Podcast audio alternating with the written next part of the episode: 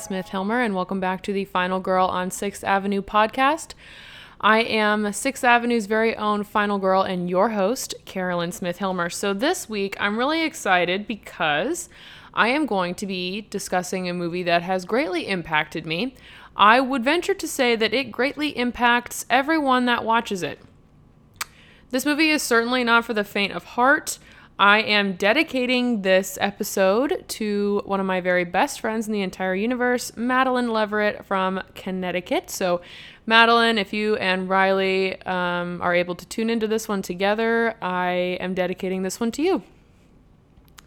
So, this week we're going to be talking about The House That Jack Built. This is written and directed by Lars von Trier. Okay, right out of the gate, let's just get everything about Lars von Trier out of the way. Uh, did he publicly sympathize with Hitler at Cannes Film Festival? Yes, he did that. Um, Matt Dillon is the star of this film. Did Matt Dillon take that into account before he decided to work with Lars von Trier? Yes. Is Lars von Trier pretentious? That is your opinion. I am not going to tell you either way. I will tell you that a lot of people do think that the answer to that question is yes. Um, fun little tidbit about this movie because so he did go to Cannes Film Festival, has been there many times, openly admitted on stage that he could see where Hitler was like coming from basically. It was like, well, at the end of the day, like Hitler's just a guy, blah blah blah. Okay. Weird. Just that's just weird in itself. Um but this movie premiered at Cannes Film Festival in 2018 and reportedly more than 100 audience members walked out during the premiere. They just left. They couldn't take it, they wanted to leave, and there was actually a six minute standing ovation from the people that stayed. So, I don't know, I guess Lars von Trier can read the room, and if uh, he was gonna make a mistake and try to fix it, he was gonna come back with something even bigger and better. So, this is definitely my favorite Lars von Trier movie. If we want to talk about runtime, this is a very long movie. This is a two hour and 32 minute movie. This will be a two part episode. This will be the first two part episode. I was able to watch this on AMC Plus. Um, Consulting our Bible here, IMDb, the story follows Jack, a highly intelligent serial killer, over the course of 12 years and depicts the murders that really develop his inner madman. Star of the show is Matt Dillon, followed by Bruno Ganz and Uma Thurman, to note just the overview of the tops. And I think we should just jump right in. Like I said, this is going to be a long one. This is definitely going to be a two parter. I think we should just waste absolutely no time. I will tell you that next week there will not be an episode since it is a holiday. So the second part of this will be released the week after that. So let's jump right into the house that Jack built. We open with some sounds of splashing water, where Jack and Verge, um, who kind of go back and forth as narrators, um, they're they're talking to each other they're talking about what the rules are for their journey together, and the screen is completely black. Verge tells Jack that he doesn't believe Jack will tell him anything he hasn't heard before, and we cut to our title screen. Jack explains that he wants to tell Verge about five randomly selected incidents throughout a 12 year period. Incident number one Jack is driving in his red van when he pulls over to talk to a woman on the side of the road this woman is Uma Thurman. Um, I literally worship Uma Thurman. It was really weird to see her in this role. He pulls over to talk to Uma Thurman's character. She doesn't have a name, as far as I can tell. And she explains to Jack that her tire jack broke and she cannot fix her car without it. So she asks him for a jack. And she keeps saying the word jack, like over and over again. Like, I need a jack. What am I supposed to do without a jack? Can you fix my jack? Do you know where I can get a jack? Um, it's a very like odd meta black comedy type moment in the movie, and it's very early on, but it sets the it sets the tone. Um, I think. So he explains that he doesn't have one, like he doesn't have anything to give her, and He offers to um, take her to a man named Sonny, who's a blacksmith in town, to repair the jack for her so she can take care of the car herself. When she gets in the van with Jack, she keeps looking at Jack and is sure to let him know that her getting in the car with him was a mistake. She says that she may as well have been in the car with a serial killer because of the van and just because of the way he looks, and that if he really were a serial killer, he definitely could have killed her already, though. So she lets him know that he could just bury her body up in the woods and to make sure to dig six feet down so the foxes can't dig up her body. And she just won't let it go. She won't drop it. It keeps going on and on and on. And again, very weird character for her. So on their way back, they take the jack to Sonny the blacksmith. Sonny the blacksmith fixes it for her. They get back in the car. They go back to her car. And on the way back, she makes sure to tell Jack that she made a big mistake again, letting Sonny see them together because she will be the last person that Sonny saw like with Jack. So, you know, if anything were to happen to her, there was a third person who saw them together. After Jack drives all the way back to the car, the jack breaks again. So the woman asks Jack if she's able to be taken back to see Sonny one more time, and he tells her that he was actually just thinking about leaving her there and that there will absolutely be another serial killer passing by that would be more than happy to help her. But she's persistent, and he's so offended by the way that she's talking with him in the car that he just takes the tire jack from her after she says he's too much of a pussy to kill anyone and just bashes her face in with it. So, yeah, this is all in the first um, like nine minutes. So this this tone for this movie is set very early on if you're into that sort of thing. Verge tells Jack that he's not impressed while they discuss Glenn Gould, a piano player that represents art as a whole, according to Jack. Jack then goes into a very deep discussion regarding the construction of churches and the materials that are used and how the materials do all the work in architecture and art. Verge tells Jack that this is a very lame and convenient excuse for murder, but that he is to assume that the jack just picked itself up off of the floor of the van and smashed into the woman's face all on its own. Verge tells Jack that no matter, that type of discussion only matters if Jack is an engineer anyway. Conveniently, Jack actually is an engineer, influenced into this career path by his mother due to the role's financial stability but that his dream was to actually become an architect. Before the incident with the woman and the tire jack, he had purchased a plot of land to build his own house on. Verge tells Jack that he is just the walking embodiment of OCD and that he could never actually leave a room without it being perfect. This poses a problem for Jack's walk in freezer on Prospect Avenue, where he stores the woman in a fuckload of frozen pizzas that he bought from the freezer's prior owner. He never got around to selling them. He says he ate one shitty pizza and never ate any of the other ones and that they just sit there. Jack also makes sure to point out that there is another door within this giant walk in freezer that he's never managed to be able to open. Verge ridicules Jack as being a neurotic with strange compulsions. Verge asks about the police, but Jack says that luckily they never came around. He shows how he hid the woman's car and that you could still kind of see it from the road. He parked it in the middle of a state line that was basically a no man's land for the cops with regard to the jurisdiction, so no one ever searched it out of fear that they would be in trouble for searching for things outside of their jurisdiction. Incident number two Jack follows a woman walking down the road into her home while he's in his van. He gets out and goes up to her door and tells her that he is the police. He tells her that she has been shopping at Carlson's supermarket after seeing the grocery bag prominently displayed behind her through the screen door. She's talking to him through the door. Um, she won't open it, so it's just her and the screen. That's that's all that's like dividing the two of them. He asks if he can come inside after explaining that he is just looking to prevent crimes in the area towards businesses like the supermarket. She asks for his police badge, which he explains he doesn't have because it is at the silversmith being polished and there's being some like additions done to it because he got a promotion and so there's going to be some citations on it. He tells her that he can't tell her what position he holds in the police department because it is confidential. He attempts to open the door and she says, Not without a badge, you're not coming in. This woman's name is Claire, by the way. He claps and he acts like he's just demonstrated like a lesson to her, basically, about what not to do when a stranger without identification tries to enter your home.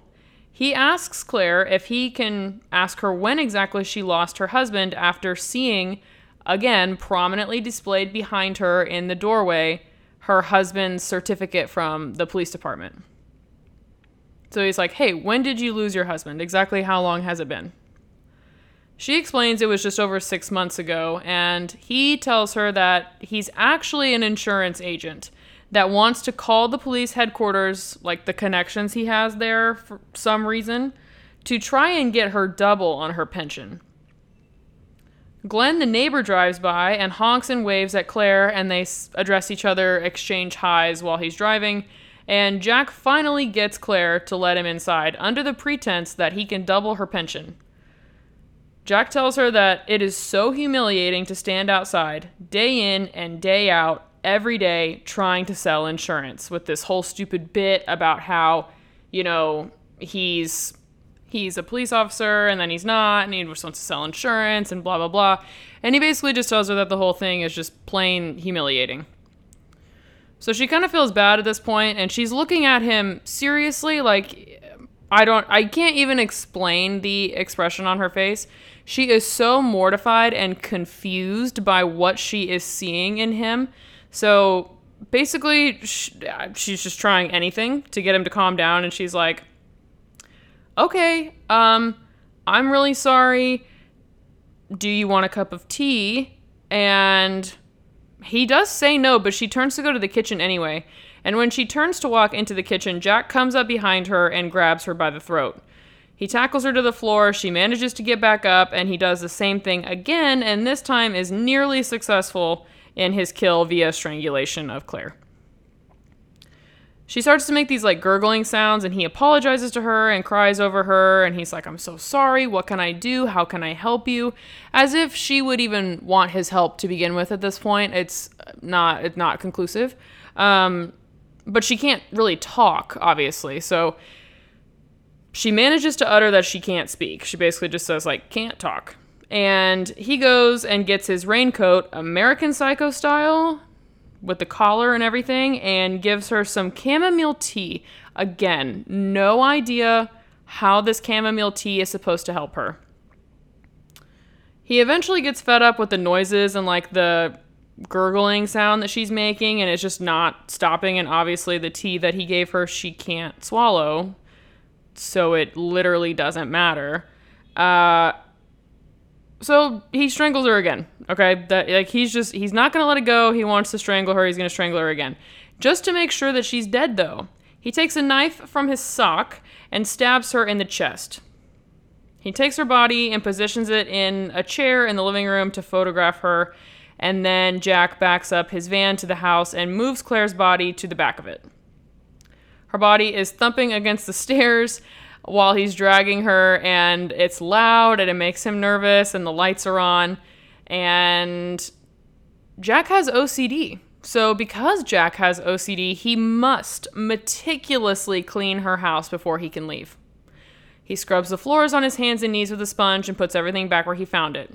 He goes back to the car. Before he can drive away, though, he closes his eyes and imagines that he did not clean well enough missing spots of blood under the rug and under the floor lamp.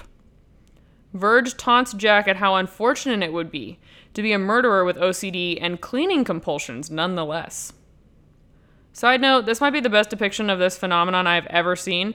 Jack knows that he cleaned everywhere, but his brain will not allow him to believe that he did, so he has to go back inside the house to check again because he can't trust or believe his own brain.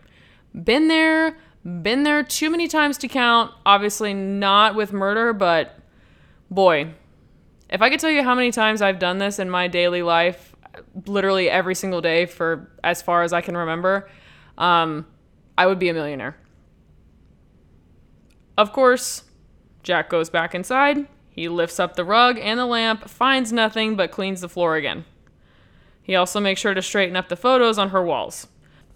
He goes back to the car he envisions this time that there are blood splatters like behind the photo that he touched. I mean, it was hanging on the wall, so, you know, there's not blood there.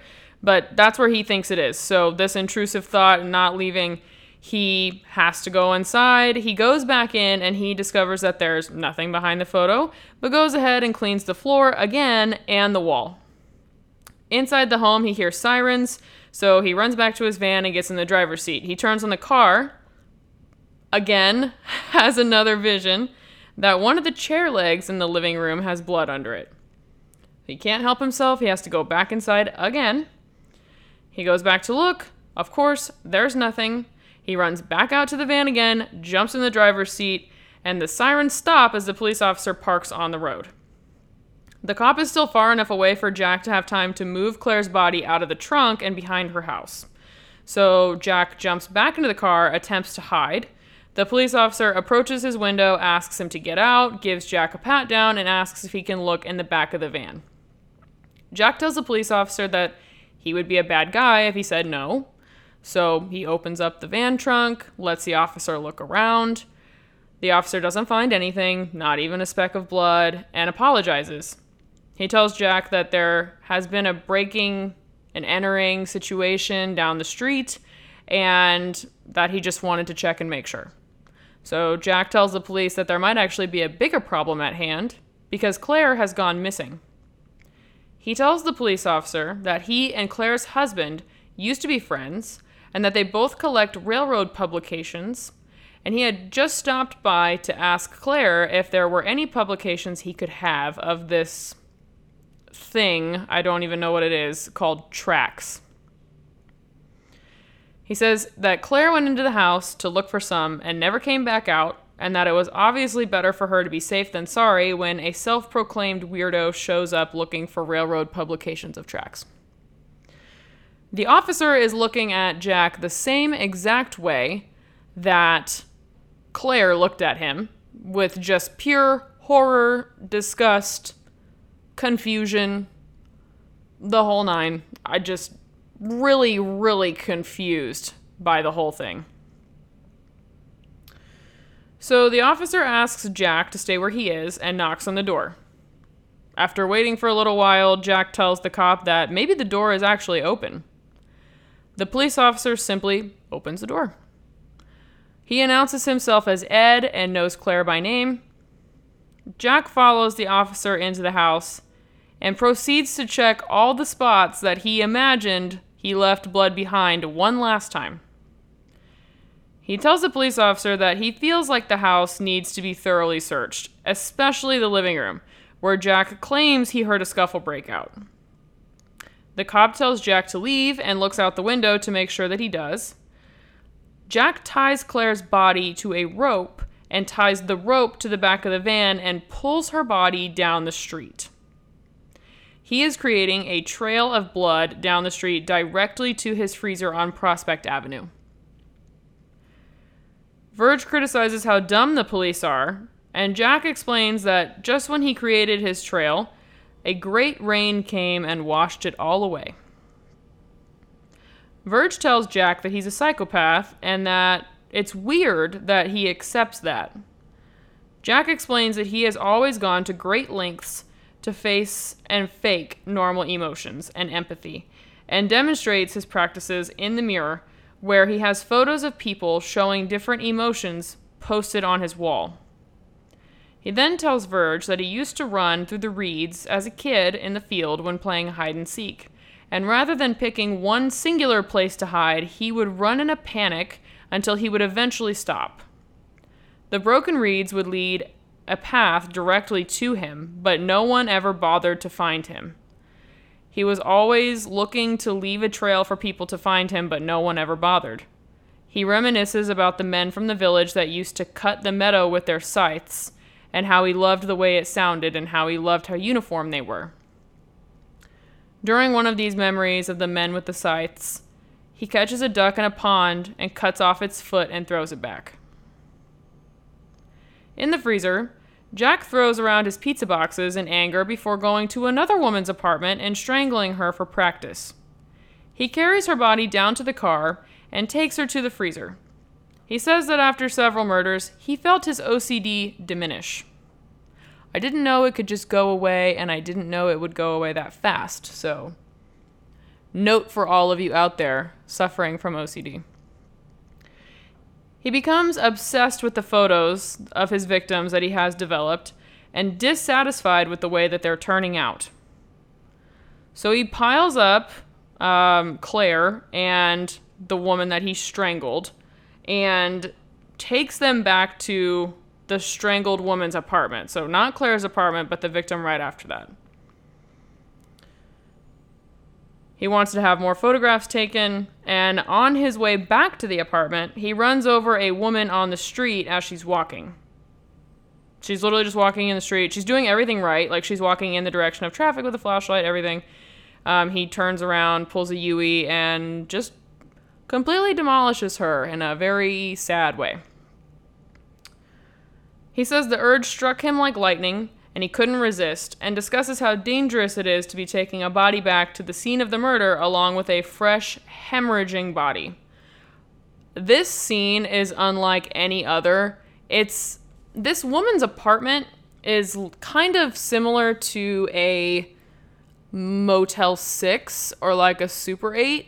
All the doors to enter the units are on the outside, um, and they're all accessible from like literally the outside from like the street.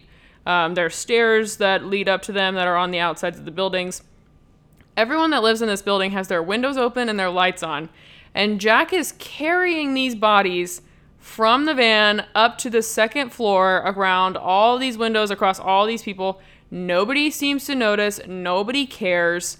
So he kind of starts to feel invincible that, like, he's literally doing this in like plain sight and no one is paying any attention. So he talks about how he has the freshly hemorrhaging body, but he also talks about how he has a body that's frozen in a very bizarre position. And it's kind of like if you were pretending to be a puppy.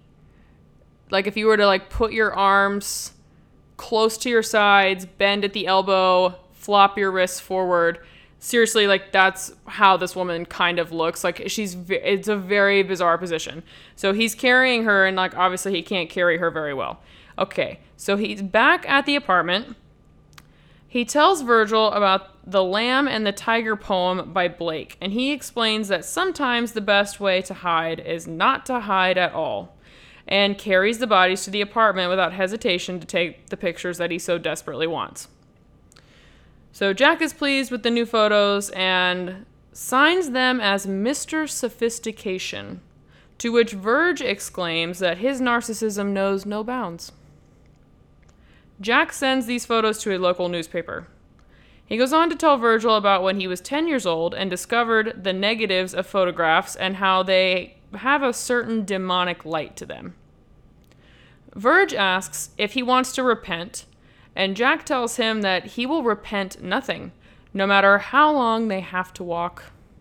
He explains to Verge his emotions while using the analogy of walking along a sidewalk lit by lampposts, where the shadow in front is his pleasure and the shadow in the back is his pain.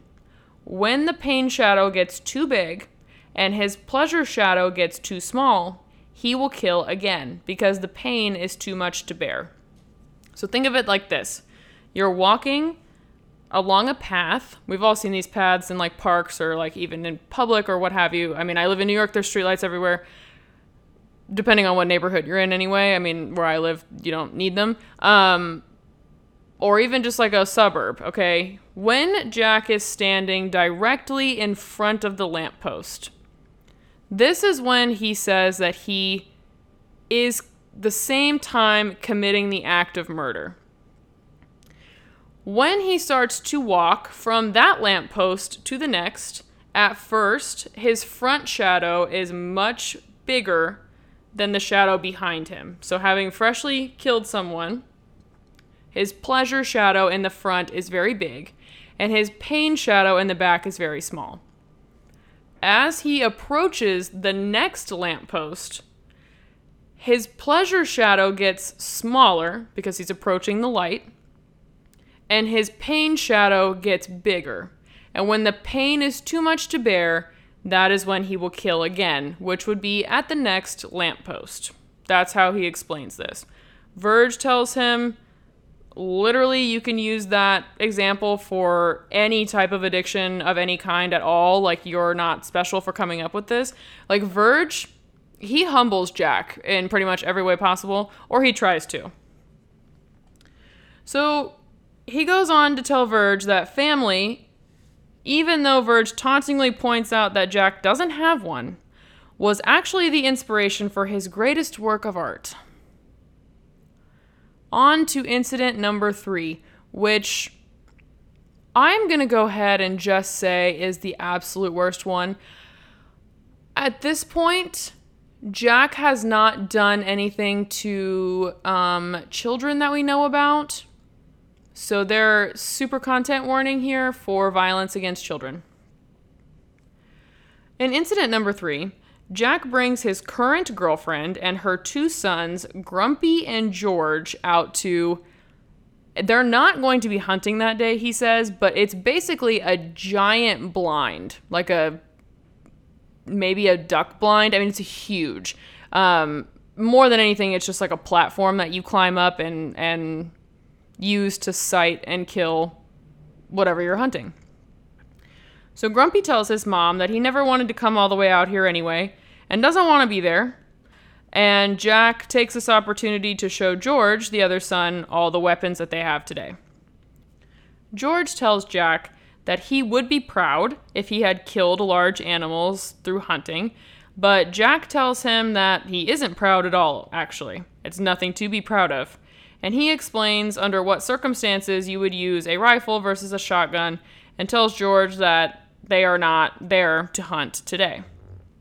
He explains to George the concept of culling with regard to crows and touches on the fact that there is a slight detail about it that resembles an ethnic cleansing, which is essentially like culling is, is pretty much the act of how Jack describes it choosing what type of animals you want to allow to like be alive. So it's a sort of like population control. It's basically selective slaughter. Like if I wanted less crows, I would go out and only hunt crows because crows aren't really natural prey for anything else. But by eliminating the population of crows, I am taking away a potential food source from something else. And taking that away from whatever else would result in that species not surviving.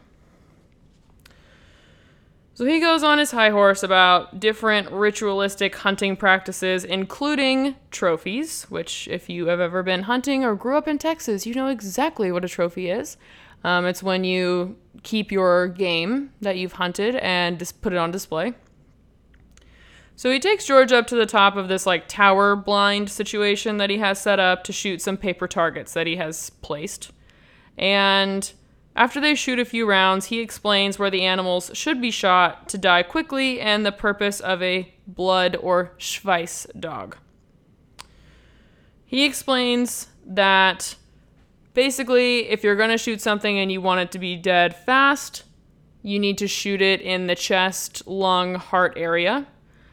Um, if you shoot something in the leg, it can still run pretty far. It still has the potential to leave. So that's why you would have a Schweiss dog because this dog smells and tracks blood and can go after this so you can shoot it again so you can actually kill it and put it out of its misery. So he explains to Verge that if you encounter a group of animals, you always want to shoot the smallest fawn first, and then the medium fawn, and then the mother when hunting due to like their different survival statistics. Then we see his girlfriend and her two sons running and hiding for their lives. Jack did not come to hunt animals, he came to hunt them. As they run across the field, Jack manages to shoot both George and Grumpy right in front of their mom. He then forces her to have a picnic with the corpses of her two dead sons. He makes the joke that George doesn't look very hungry and asks her to feed his corpse a piece of pie. His body is limp, and propped up on some sticks. Jack proclaims that today was an excellent day and asks his girlfriend what her favorite number is. In her shocked state, she is able to utter that her favorite number is 12. He tells her to go on ahead and that he'll take care of the kids. He climbs up the ladder to his blind and starts to count to 12. She's so stunned that she just walks through the field and accepts the fact that she's going to be shot. Jack shoots her. That's how he finds the blood. Um, but when he goes to retrieve her body, he only finds the blood and no body. Verge, obviously listening very intently, proudly says, Schweiss. Jack follows the trail of blood until he finds her in a ditch, sobbing face down. He shoots her in the back. He proudly displays his trophies of like 50 crows, the two boys, and their mom. Um, again, he was just criticizing the fact that people do this, uh, but he did it. So I guess it's okay when he does it, but it's not okay when other people do it. I'm not not really 100% sure. You're going to have to ask him. I'm not going to talk to him, so just let me know. But anyway, Verge has had enough of this story. He tells Jack he's done with the manipulation and that children are the most sensitive of all the subjects and that none of this has anything to do with art and Verge is just he's just fucking sick of it. He doesn't want to talk about it. So, Jack tells Verge that he's also sensitive because he can't sleep on a sheet that has even one single wrinkle on it. And somehow that is comparable to the dead kids. He then goes on to say that first there is an eclipse, then there is a volcanic eruption of Mount St. Helens, which he could see from his lot. And Verge tells Jack that the hunt is symbolic of love. So he's confused why Jack isn't understanding that this whole thing could have been out of love. So, like, he has a romantic partner and he decides to ruin the whole entire thing. Jack then discusses his house that he's building and decides that cinder blocks are the wrong material and has his progress demolished. Jack tells Verge that the Iceman used to inhale his last breath of his victims, and Verge is literally, he's just, he's fed up. He's done. Doesn't want to talk about it. He's like, You're fucking crazy. You're insane. At home, though, Jack proudly hangs up the newspaper clippings of his photos that he sent to the police in the newspaper on his wall around his mirror. He then tells Verge that he doesn't feel so well, and that there's a sour taste in his mouth, which Verge jokes that he could show Jack the way to the nearest whiskey bar, but it is actually the acid that he is tasting at the level they are walking at, and that he will have to get used to it. Jack left Grumpy's body out in a position where rigor mortis set in, but was not yet frozen, because he wanted to practice the art of taxidermy. He goes on to talk to Verge about how very like well established and good taxidermists can position things and make things look as if they are still alive and look very realistic. And the reason that Jack did not want to freeze Grumpy's body is because he wanted to practice taxidermy by putting a smile permanently on Grumpy's face using some wires that he found and molded into the shape of a smile. So now Grumpy is permanently smiling and he's in a standing position with his hand looking like he's waving. Thank God that's over. Okay, incident number four. Jack is seen using crutches to approach his new girlfriend's apartment to look helpless. Verge confirms that he's doing this for the sole purpose of looking helpless and not because he actually needs them. A cop leaves a citation on his parked van. His girlfriend, who he calls Simple, is crying when he arrives. She says she cannot talk to him because she hates the way that he looks at her. Jack tells Verge that he had really strong feelings for her, much stronger than any psychopath should be able to have. So he goes and grabs a corded telephone for her and sets it on the coffee table. He grabs another phone connected to the same line and sits in another room so he can talk to her. She says she feels like he's trying to leave her, and he promises time and time again that he will not, makes jokes with her, and convinces her to have a drink and listen to records with him. He calls her Simple, but her name is actually Jacqueline. She hates that he calls her that, and he's like, Oh, well, you have great tits. Which I guess is supposed to make her feel better about the fact that he's t- calling her stupid every time he interacts with her. He asks her if she knows what the difference is between lions and lambs, and engineers and architects, and her feelings are obviously hurt. She gets the answer to the question about the architect versus the engineer wrong. Um, I didn't really ever, I guess, take into consideration that there was that big of a difference, and sounds pretty nuanced to me, but there apparently is a very wrong answer to this question, and she gets it wrong. So Jack is upset, and her feelings are hurt, and she basically is just like, Can we just talk about something else? Maybe like we can talk about what you do. And Jack says that he kills, that he's a serial killer, and she thinks he's joking, so she's like, haha, you're weird, lol. He says he may be weird, but he has killed 61 people. She says that last time he said 60. So he takes this opportunity to berate her on how numbers can change, and 60 can be 61 in an hour or so.